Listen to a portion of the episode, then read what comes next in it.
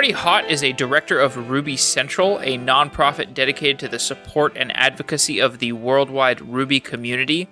Ruby Central also hosts the RubyConf and RailsConf software conferences.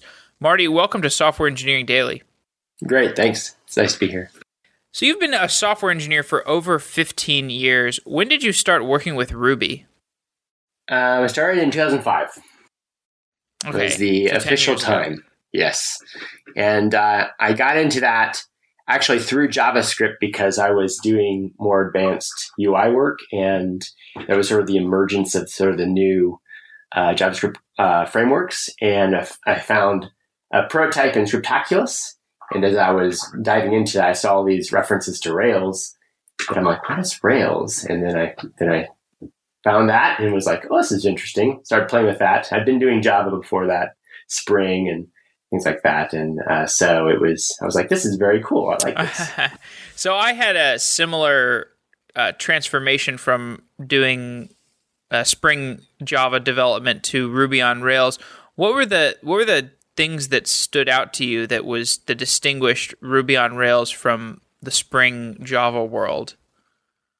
Well, just uh, just less boilerplate, less uh, things, you, hoops you had to jump through. I mean, this was also the time of EJBs, and it was pretty painful. Now, now Spring was a move uh, away from that, but it's still, I mean, you still had to do what the XML sit-ups. You know, there's so much configuration, and the thing that struck me about Ruby was as I started to write with it, um, I was struck by how often things just worked, or the thing that felt intuitive that I wanted to do uh, was actually the right way to do it, and it worked right away, and that was very pleasing. And uh, it was a little tough leaving the IDE because I had gotten used to the IDE, though as bloated as it was, doing so many things for me. Going back to a lightweight text editor where I actually have to type everything out and a little code completion, but I mean, you you can't, you're not doing huge refactorings in an IDE.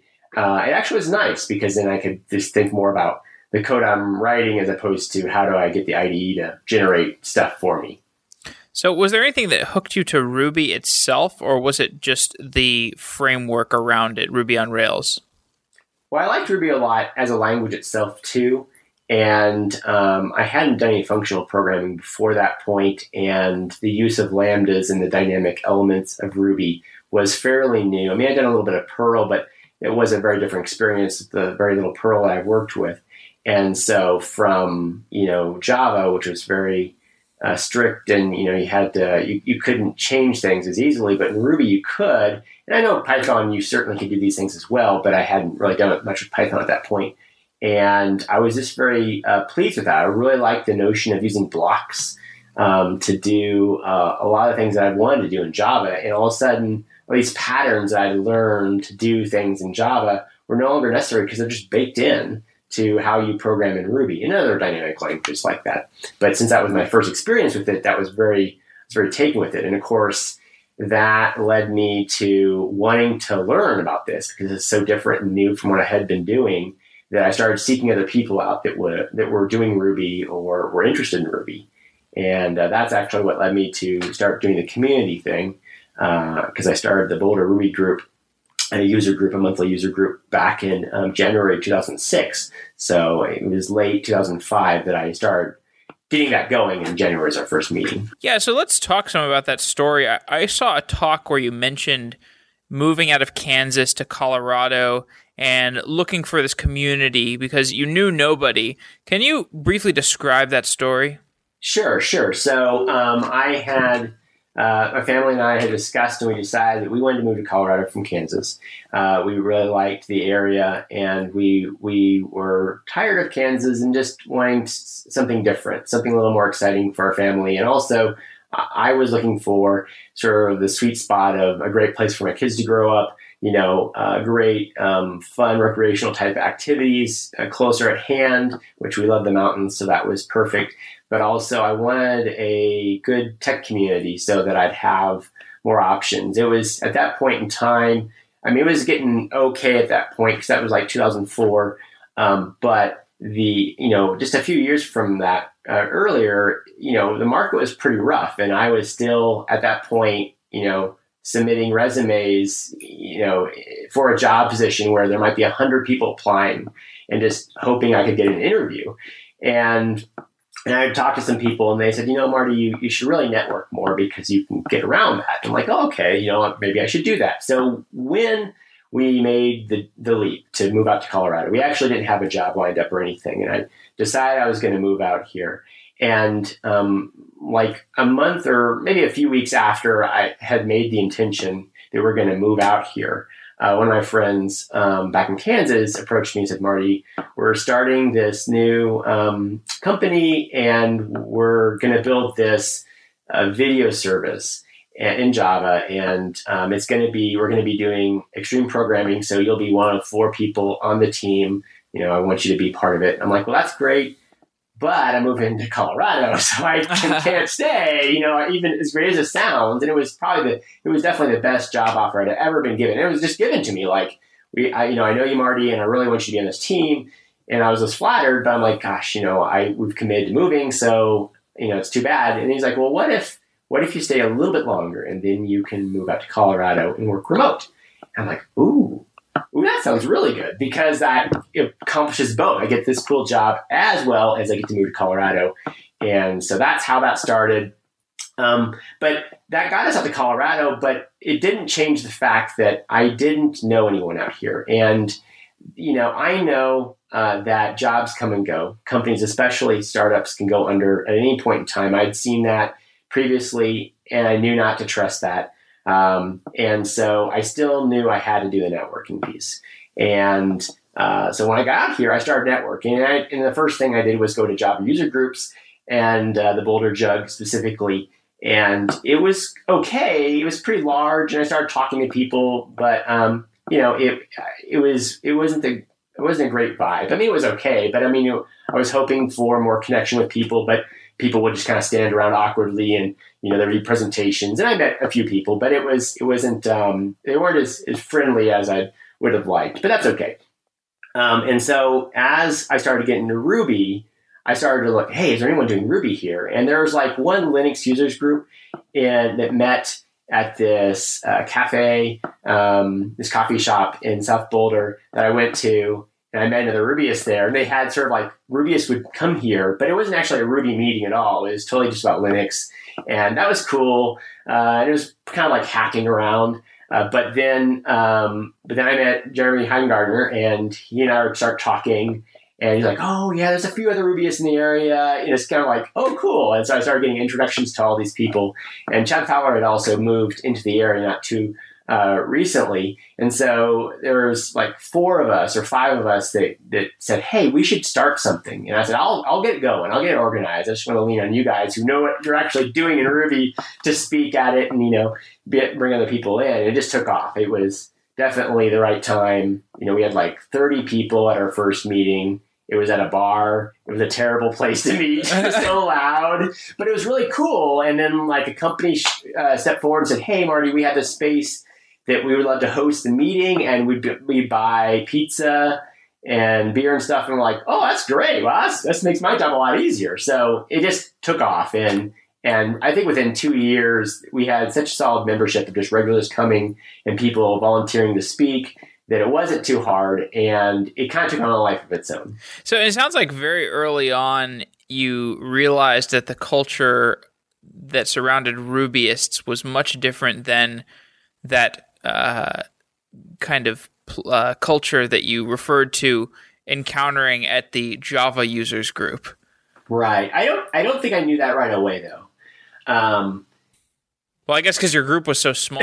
right, and and it could be that uh, I'm a very friendly person, so maybe because I started the meeting and I was being very friendly, that people just naturally uh, started being friendly too. Like, oh yeah, we socialize here. Of course, we're at a bar. Or like, oh, this is our first meetup, and you know, we're having this time where we're networking and chatting, and we're also excited because the people that came out to it, you know, were really pumped to say, oh, cool, there's thing talking about Ruby, and I think also just about that time there was like a Rails studio that had um, by I think Pragmatic Studio perhaps put it on. It had just happened in Denver. So this also started another group in, in Denver that was uh, for Rails called Derailed.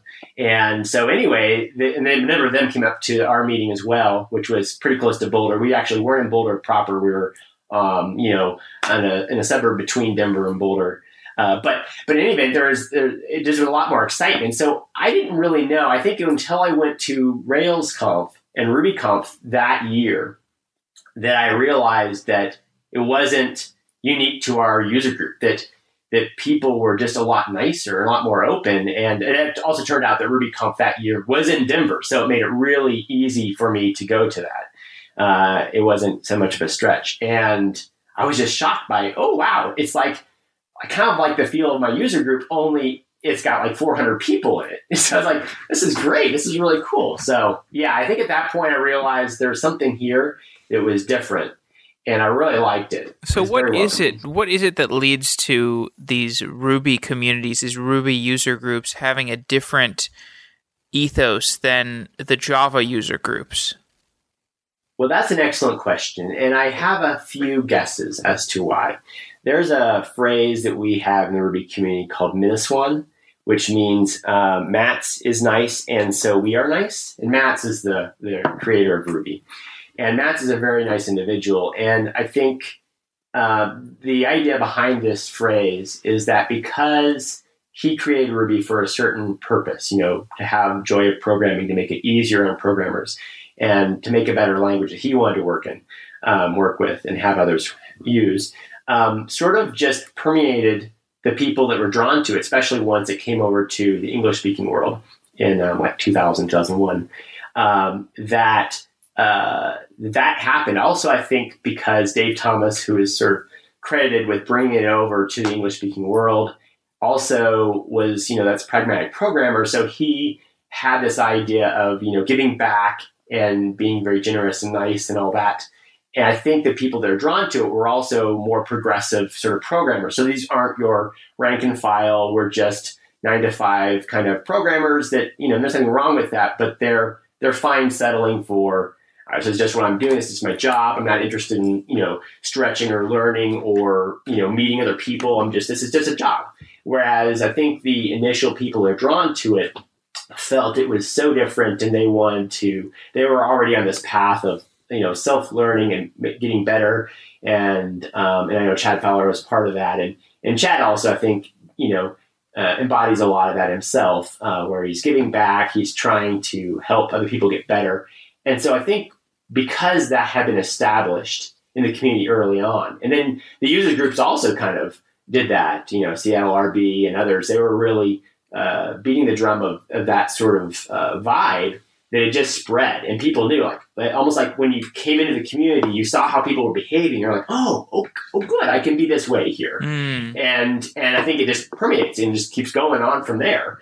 And um, that, whereas java java maybe feels like uh, as opposed to to Matz's control or uh, uh, you know um, personifying ruby there's not really a personification of java it's just kind of like big hulking corporate entities that you think of when you right. think of Java programming. Yeah, I mean, I think so. I mean, you have factions, groups that are doing cool things that don't have that vibe, but you also have large sort of standards bodies, you know, creating things and and it's very corporate or very heavy. And I mean, I think that should just sort of go ripples out into all aspects of the language and its community and its frameworks and mm. all that.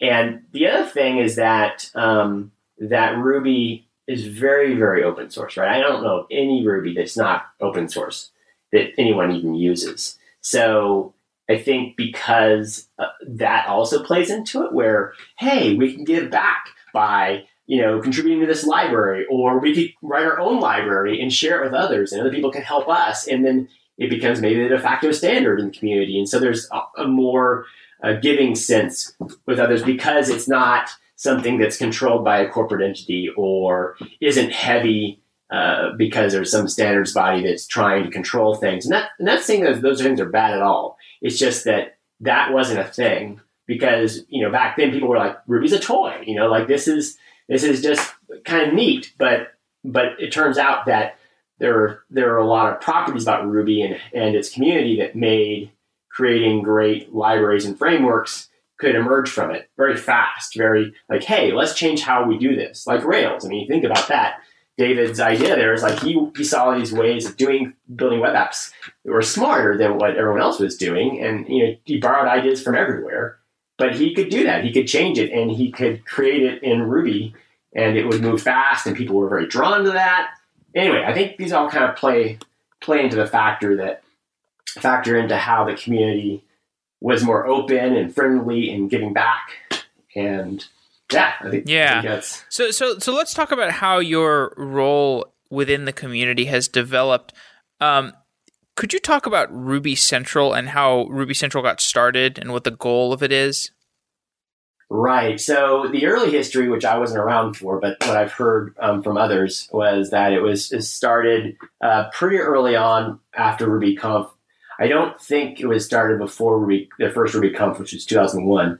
Um, but it was started pretty early on as just an organization to manage the conference. And the conference was very small. I think the first year was like 30 some odd people. So it wasn't a very large thing.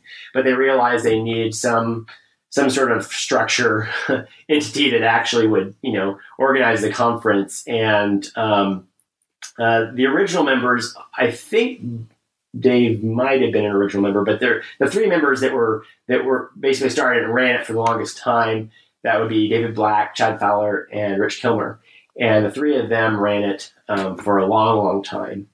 And I think I'm trying to remember what year it was, maybe 2009 or 10, around there. Uh, you know, they had been doing it for what eight years at that point. Okay, they started to transition it to um, to some others in the community to start running that. Evan Phoenix, uh, Ben Scofield came on, and then I came on as the third director after that. Um, basically, David's replacement. Uh, but but that's sort of that's sort of that early history. Uh, the uh, the purpose of the um, organization is a nonprofit, is a 501c3 nonprofit organization and its job is to promote community and basically run the two conferences. They originally was RubyConf, but eventually we we uh, we created RailsConf and ran that. And so, so I'd, I'd like to get an idea of why conferences are so important. Like I, I, I listened to a quote that you said. Um, you said you intended your first developer conference eight years after you started writing code, and and you really made a point to lament this. You said um, you know, you describe this as, as having waited far too long to right. attend a conference. How early in their careers should people attend conferences, and what is the what is the value that you get out of attending a conference? Well, I think they should go right away, um, even if they're uh, not sure they want to um, become a programmer. I think it's worth doing. Now, I would the caveat I would say at that is is pick a local conference that isn't going to cost you a ton of money. I would I don't I wouldn't suggest you buy a plane ticket and fly to some city across the, the country and you know pay four hundred dollars or something for a ticket if you're not really sure. But the reason why I think it's beneficial to developers to experience this, whether you're brand new or whether you've been programming for five, ten, whatever years, is that it opens your mind to working collaboratively and seeing things differently. I mean, there of course there's the talks, and now in this day and age, you can uh, a lot of talks are recorded and you can just watch them for free, and that's that's great. But um, that's only one aspect. There's that aspect, right? So you can learn quite a bit from from attending the talks. But of course, after the talk, you should be talking to people if you're interested in this topic. So, like, you might go up front to the room and you might ask some questions of the speaker, or and there's invariably, usually there is a group of people that do this and there are fascinating conversations happening up there because there maybe there are a question that someone didn't want to ask generally, you know, while the session was going on or at the very end when they ask for questions, maybe it's something they wish want to have more personal conversation with. But there, these happen. And so that's really pretty cool. So if there's, you know, I don't know, some technique or library or thing that you're interested in that there's a talk on, you can go and have that conversation. And that's very cool. How much knowledge do you get at a conference that – transfers back to the work that you're doing on a day-to-day basis or or is the value of a conference more to just meet people and network and gain disparate ideas that may help you further on in your job Well, I, that's an excellent question. I think it, it varies. So I think that meeting people is really important, and it's uncomfortable for some that are more introverted, but it, it's still good to do. And the thing is, is that you can pick up new ideas or new ways of working, or have interesting conversations where you talk about a problem that you've sort of been tackling at work, and you'd be surprised because here you are with if it's you know like RubyConf, you're 800 or so people that are very like-minded. Um, and you can you may not know them but you actually have a lot already in common with this, these other people. And you can have those conversations. And the thing is because of at least with developer-centric conferences which is what RubyConf and RailsConf are and there are many others like this that that you're all here to learn about being a better developer or how to use ruby better and and because of that people are really happy to chat and offer advice or, you know, kind of lament about some problem that, yeah, yeah, we have that all the time too, and we're still trying to figure it out. But it is um, every time I've gone to a conference, pretty much every time, there's always been some new idea or some new way of working that I have been exposed to, whether it was watching a session that I wanted to see or whether it was in the hallway track, which is that, that in between time between sessions where you're talking with people, hanging out at the snack table or whatever, or um, whatnot. And these ideas they happen as long as you're open to talking to other people and listening. And sometimes you can just eavesdrop. You know, you can go go to the end of a session where the speaker is talking with a bunch of other people, and you can just hang out and listen, and you'll get ideas, and you'll be like, wow. Or it might be something as straightforward as there's a talk on this new like GraphQL or something that's new you haven't heard about and you know you read the abstract and you're like that sounds like that might be useful to my organization or to my project. Mm-hmm. and you go to it and it's confirmed. And you're like wow this is great. I'm glad that i now got exposed to it. And you wouldn't necessarily know to go and look for this. I mean would you google that? Probably not. But but because you heard people talking about it or because you're looking through the program you read the abstract and you're like oh this looks interesting. I gotta do something this hour or whatever. Oh this talk looks great so i'll go to this talk that does that happens.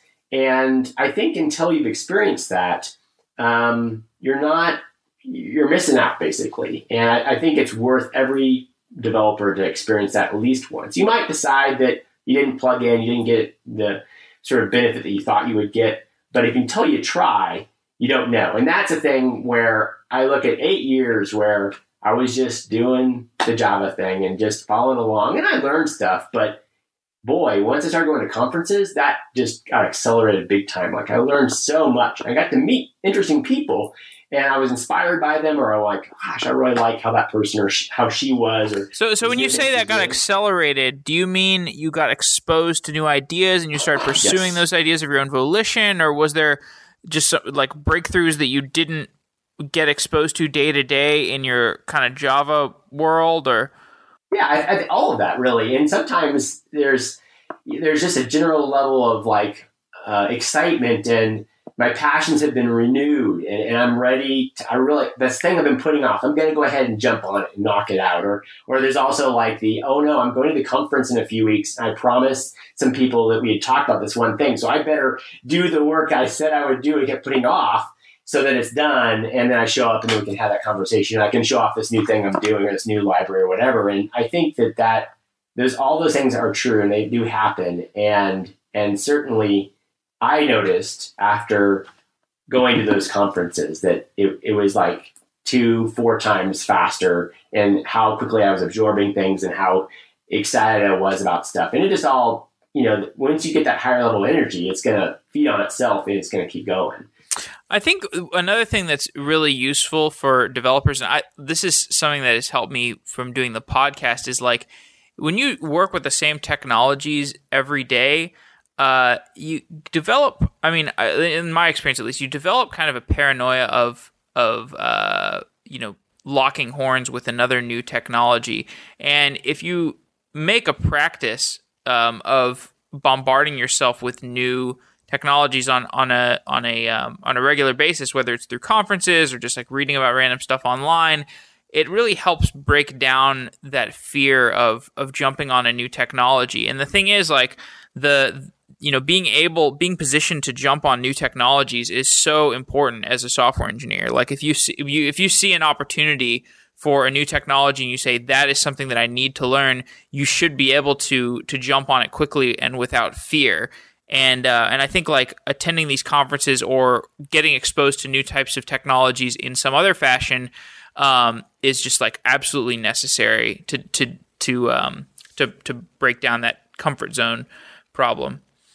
Yeah, um, yeah, I would I would agree with that. It's I mean I mean seriously, like think back five years even, and what that we were doing five years ago, do you still do today exactly? and you know, like there there are certainly things that you do, and you know, you know, if, certainly like if you're looking at Ruby, then yeah, you still program Ruby in probably the same way, but there's a lot of different parts of the ecosystem have changed. They're constantly changing. So, you know, if I hadn't learned anything the last 15 years, boy, that would have really sucked. If I was programming servlets, you know, uh-huh. as I was back in the late 90s, really. So there's just so many improvements and like, hey, let's try it this way. Let's let's use this approach in how we talk to servers or how we build code on a client or whatever it might be. And if you're not open to that, you're going to be left behind. Yeah. And the thing is, if you if you're if you're letting the fear of trying something new stop you, then well, that's something you need to overcome because it's it's it's only going to hurt you more if you don't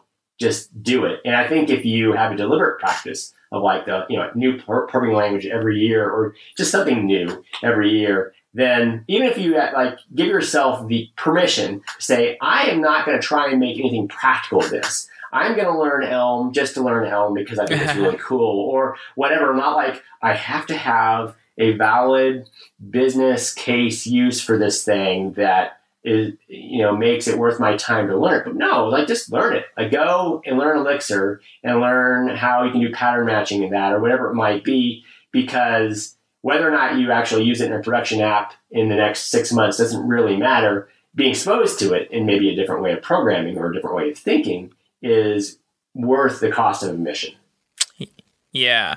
You know, another thing that that kind of reminds me, like another thing I felt uh, when I moved from the Java world and started building some Rails apps was this uh, this sense that you know, um, as a Java developer, uh, in my experience at least, you you um, you tend to to pigeonhole yourself as a quote backend developer, and the the the the truth of that is that it's kind of a tragedy because like when you when you pigeonhole yourself that way, you decisively choose not to engage with whatever you've defined the front end as.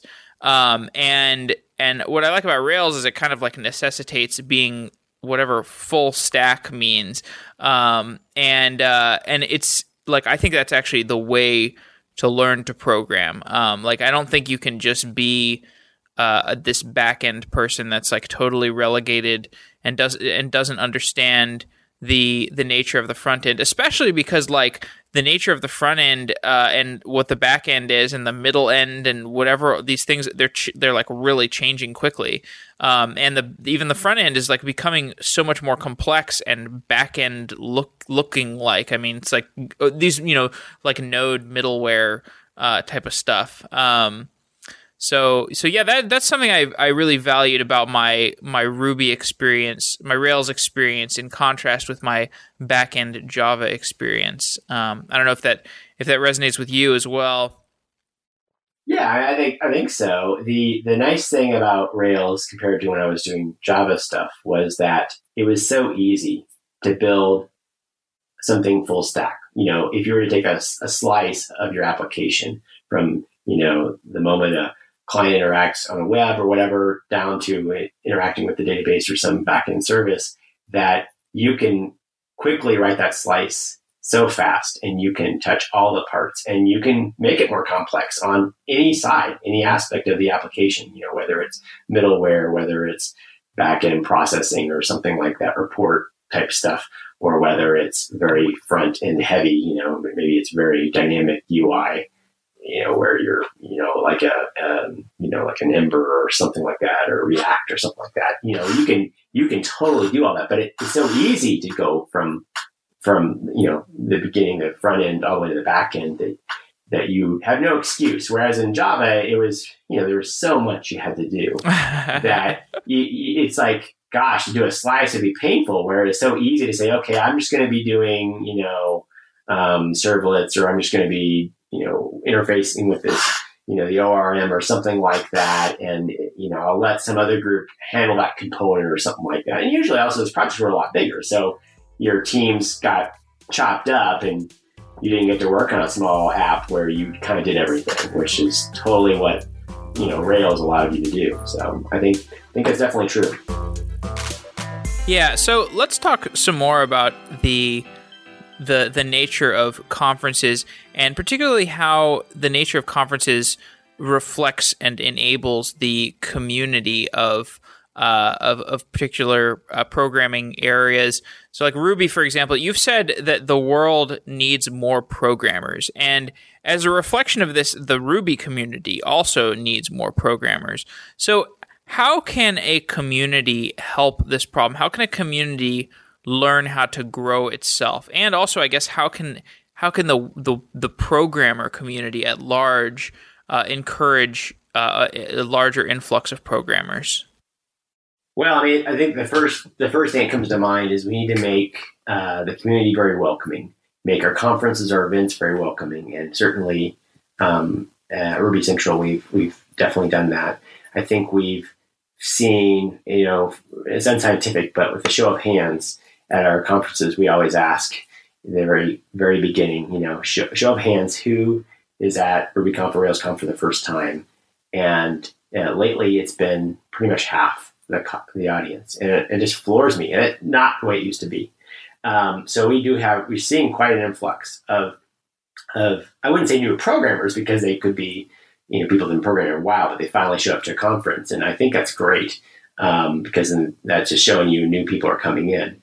Uh, we do we are seeing a lot of new programmers coming in. Uh, there's of course we've we've um, I mean you've talked about the rise of the boot camps, and they're just everywhere, and there are people that are wanting to get into this, and I think you know back to my original comment that we need more programmers. The thing is, is there's just so much to do. Mm-hmm. There's so many projects that are starting and so many businesses that are finally coming around to I need to have this sort of solution or there's a better way to do something that has uh, been done traditionally in some other way that now software can disrupt or can just change how that's done. And there's just so much demand. And the thing is of course most of the demand is we want seniors or we want people who are experienced and i understand why they want that but that doesn't help somebody who's getting in. And so I think there's there's a couple things that, that we can do that will make it all a bit easier. So the first part I mentioned is being welcoming, and you know certainly we have policies that are that way, but also we we create content and we use language that makes it very clear that hey, if you're brand new to Ruby, great, come on down. we have got you know sessions that are that are meant for you. You it won't be scary. Uh, we have this thing called the Opportunity Scholarship that, that I started at Rocky Mountain Ruby, my own conference that I ran for a number of years in Boulder that was about getting people an opportunity to come to the conference in a guided sense. So they get a guide and they get to, so it's not as scary because it can be scary to show up, you don't know anybody, and there's two, 300 or at RailsConf or RubyConf, you know, 900, 1500 people that are there and you're like, oh, wow, I, I don't know. I can't do this. There, I don't know what to do. There's a sea of people and I totally don't want to talk to any of them. I'm so nervous. So the whole idea of this guide thing is that, hey, look, here you've met a friend, a guide that's going to be helping you go around the conference and totally makes it, um, it, it's acceptable to ask dumb questions or ask any sort of questions, get recommendations on what you should do. If it's like a multi-track conference where you should go and maybe get introductions to other people that will really help you. And so that was my original idea. And all these things are about making the conference experience better for someone who's new so it's not an insiders club or anything like that. It's very welcoming, um, but also that they make sure they have a really good experience while they're there, so that you know the conference is really well run and it's um, they feel safe and included uh, and welcomed as they come to the conference, and uh, all that kind of plays a part to after they're done with the conference, they'll be like, yeah, this is great. I love this conference. And I feel like I'm in the right place to be a programmer and I'm going to feel uh, encouraged to get better and become a better programmer. And eventually they'll be the seniors, right? That will be, um, you know, bringing in new people. So I also feel like there's a, um, a certain like, uh, process to founding a community and like uh, bu- building a community. So like software engineering daily, for example, this podcast. Um, you know, we're we're trying to build uh, you know a larger community. Um, we're trying to like you know fill this this gap of resources that help educate and inform developers on technical software topics. Um, and you know, it's it's been it's been a hurdle to find find our way into the community and and get people to engage with us and uh, and communicate closely. So, I mean, do you have any best practices? And I'm sure this would also appeal to people who are thinking of starting meetups somewhere, uh, like you know, a JavaScript meetup in Uzbekistan or something. um, you know, how how do you become more embedded within existing communities, and how do you find your niche and build a community? Well, let's see. So, I, I guess the first thing is um, you uh, generally people will um, they'll come out for something if there's something to come out for. So, I mean, when you're starting a meetup or when you're you're creating content that you want people to kind of check out, you know, the first thing is make sure there's something for them to go to. And so, like if you're starting a meetup, you know, you make sure you have some presentations that they're interesting to people that you would reach out to, and and then of course there's just some logistics aspects of running a meetup so that you know it doesn't suck essentially you know like you know they, they, know they're not confused. They know how to get there. Uh, maybe there's food. It doesn't have to be food. Um, but you know if there's food you know make that be known. Um, you know you know communicate what the format is. So if it's going to be more of a hacking kind of experience that's great. Um, but make sure it's uh, it's communicated and, and create your space. So you know where are you meeting? Is it good for the kind of format of the meeting that you're going to do? Um, and i think a, a lot of that um, you know when you think about what you want to try and create um, you know have you experienced that yourselves? Do you know anybody else who's doing a meetup like that? Or have you even attended meetups? Hopefully you have so you have a sense of hey i went to this one meetup and i liked these things. I didn't like those things. But it, but a lot of it comes down to okay what are you trying to accomplish? What's the format you want? You know try to do a little bit of research so you know what you should be doing for that format and then execute on it. But then the other piece is that you have to do outreach. And so it's pretty easy for us to talk in our own circles, but how do you get outside of the circles that you already have?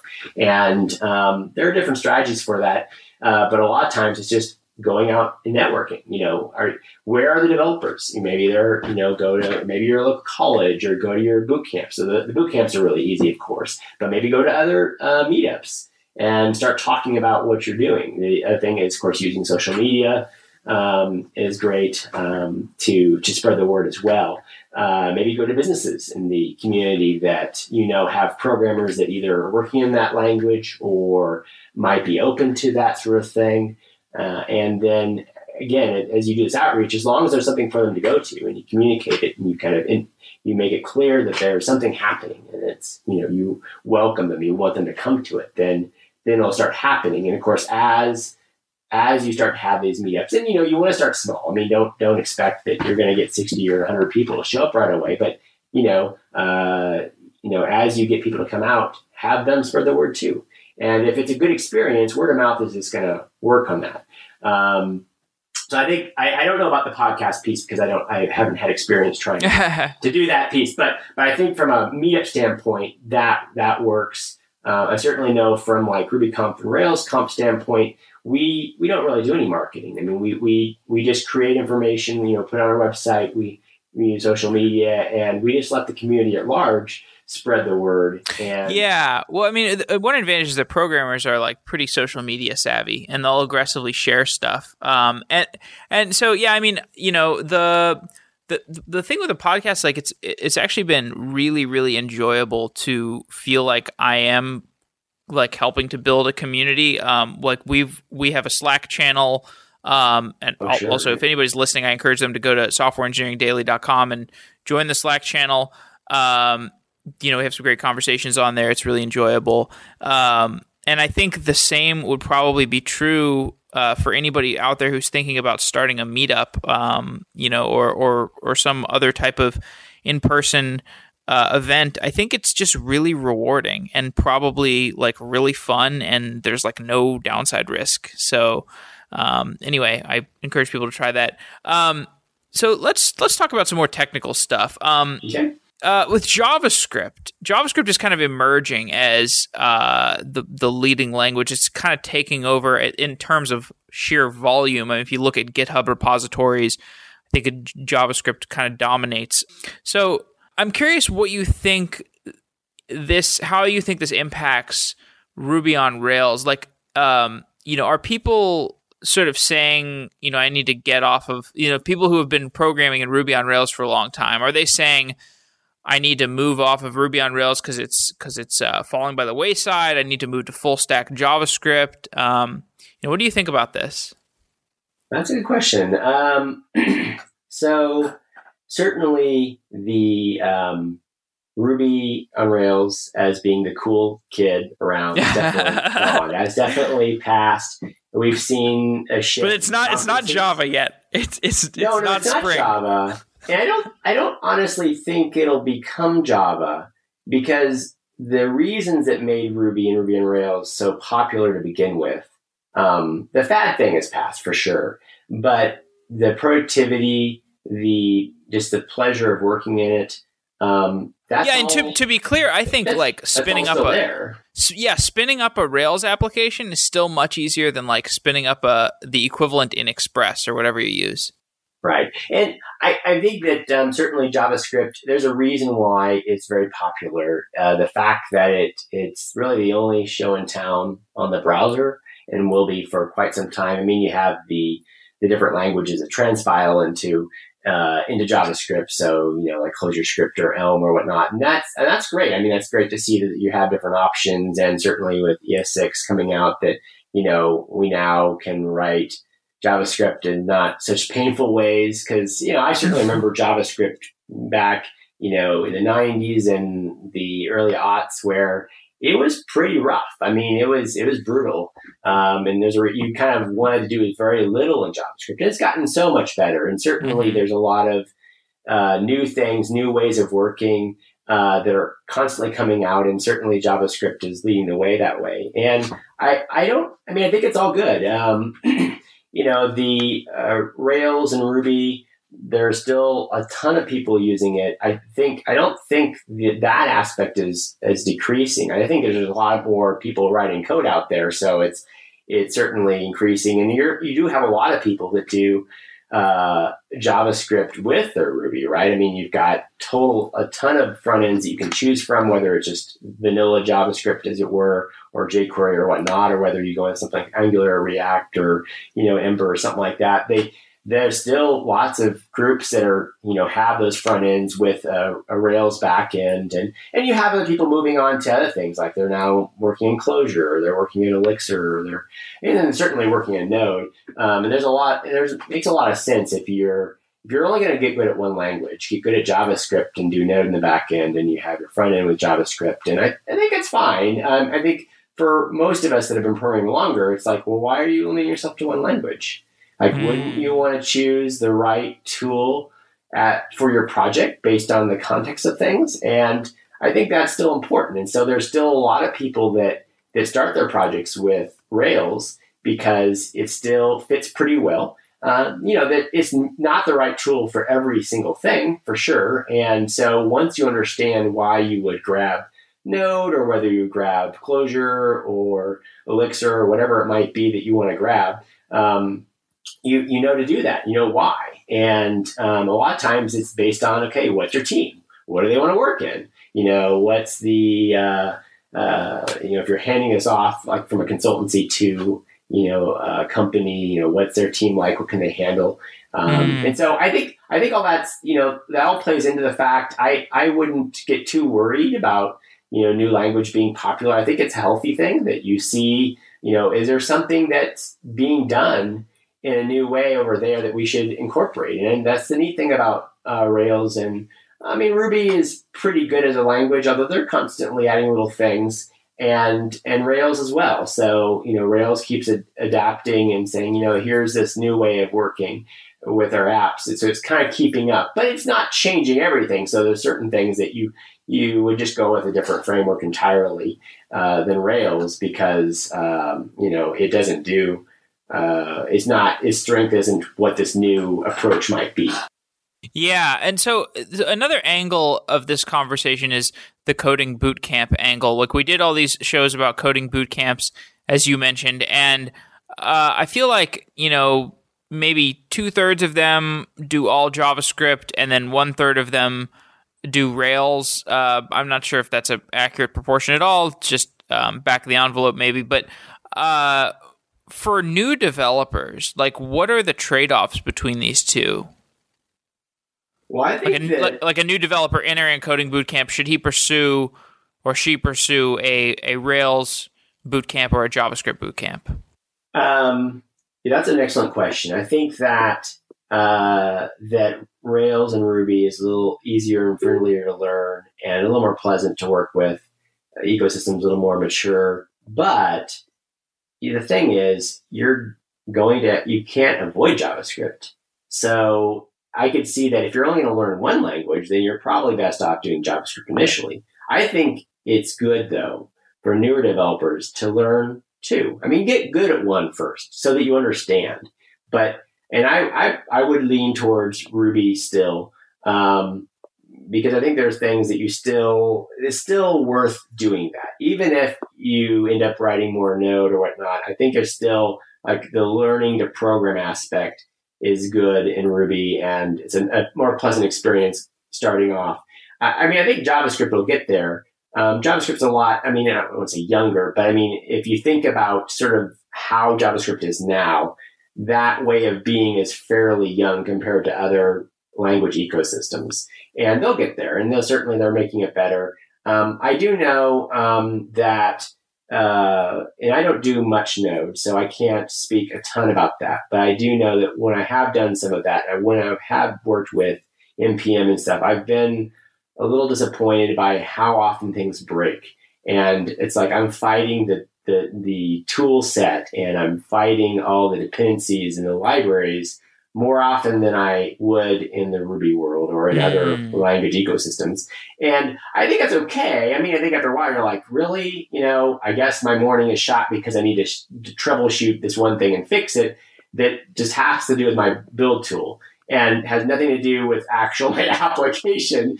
It's now something upgraded and something broke, and now you know I'm, I'm chasing down what's what's the problem. I think that's actually a good experience to have. I mean, as a developer, you're going to face that at some point. So I don't think hiding from it is bad. But then if you, I don't know, if you have that experience too often as a new programmer, maybe that's a little disheartening. I don't know. Mm. It's, it's, I'm not sure. Um, but I think it's important that, you know, you, are going to have to face that anyway. So that's where I might lean towards the stability of Rails as kind of getting your feet wet and getting good at it and then you know and then moving more into javascript. And then you can decide now you have two options right? As you look for jobs or as you work on projects you're comfortable in both that that's the best of both worlds. And then you can even move into a third language if you find a shop that wants to work in Clojure or elixir or some other you know maybe maybe java or. net or you know or something like that. You might go and you have all those experiences already.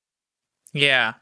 So um, to begin to close off, I want to talk a little bit about your some of your biographical background. You used to be a musician and an audio engineer. Um, so, I mean, uh, I'm I'm curious, like what your experience was like. I um I, I also I write a lot of electronic music, so I'm familiar with like digital audio workstations and kind of that workflow and stuff. So, um, how did you pivot to, to software engineering? And did you find did you find the movement to software engineering to be a natural transformation from your work as a musician and audio engineer?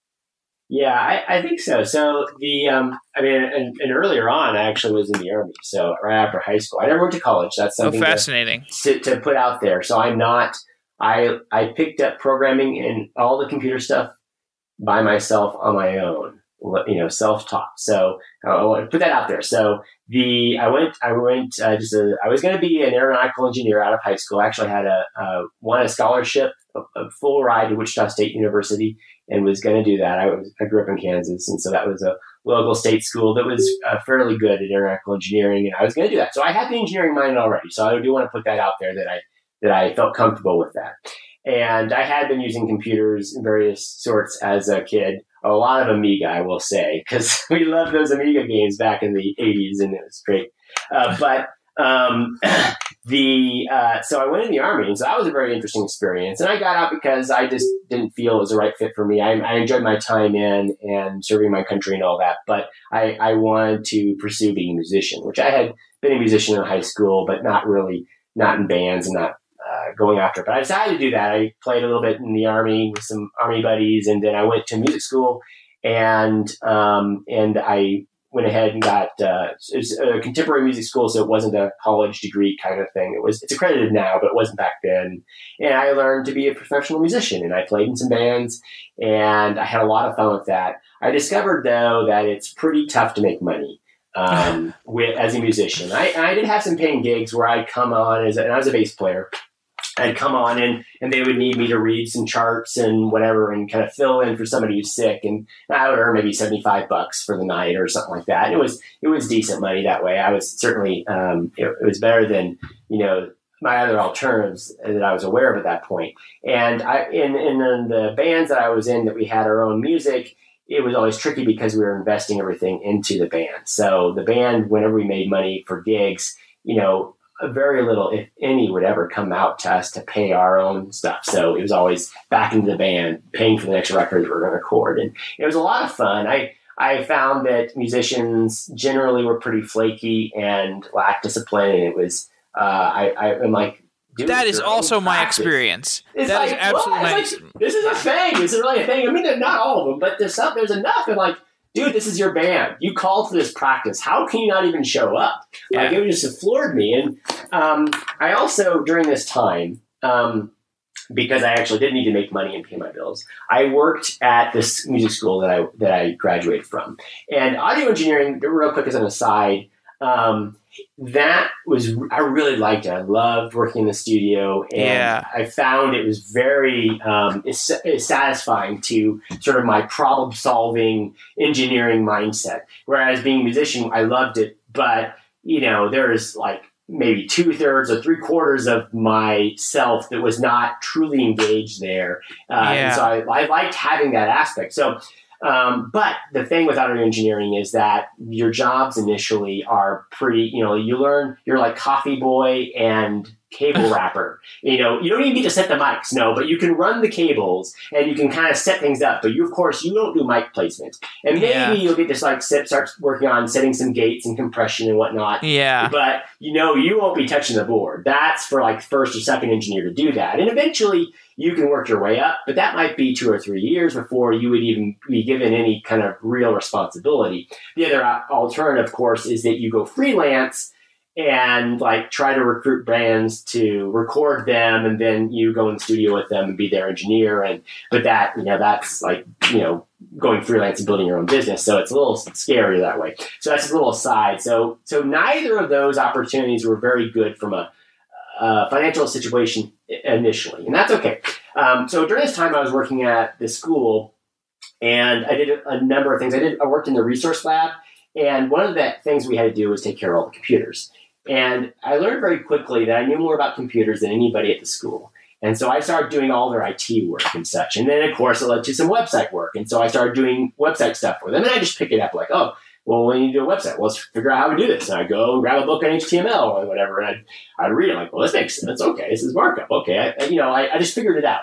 And, um, and from there, I left because I, I don't remember exactly what happened, but um, I guess I'd heard that IT professionals were paid like 12 bucks an hour or something like that. And I was being paid like minimum wage.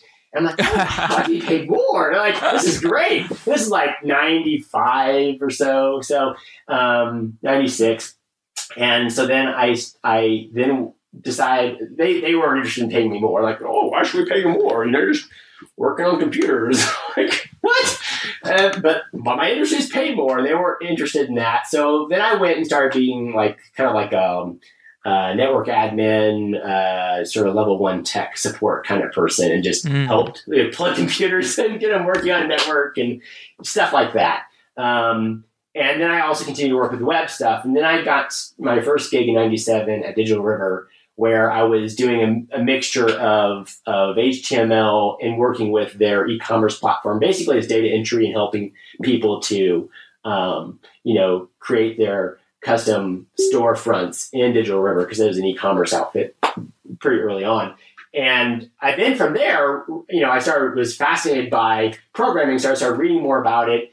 And I also was really good at troubleshooting and and identifying their problems. I was really good at hunting down bugs, basically being QA. I was QA in a way.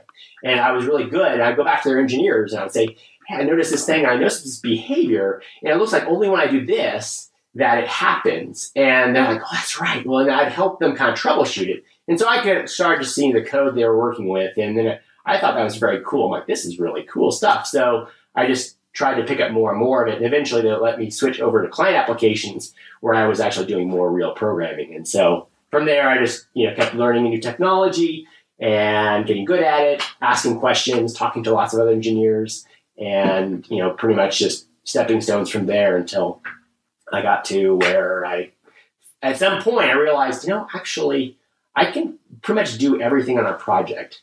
And I'm not scared of that. Like there's there maybe early on there's this fear of like, hey, computer science, oh wow, you have to go to school for that. It's right. really hard.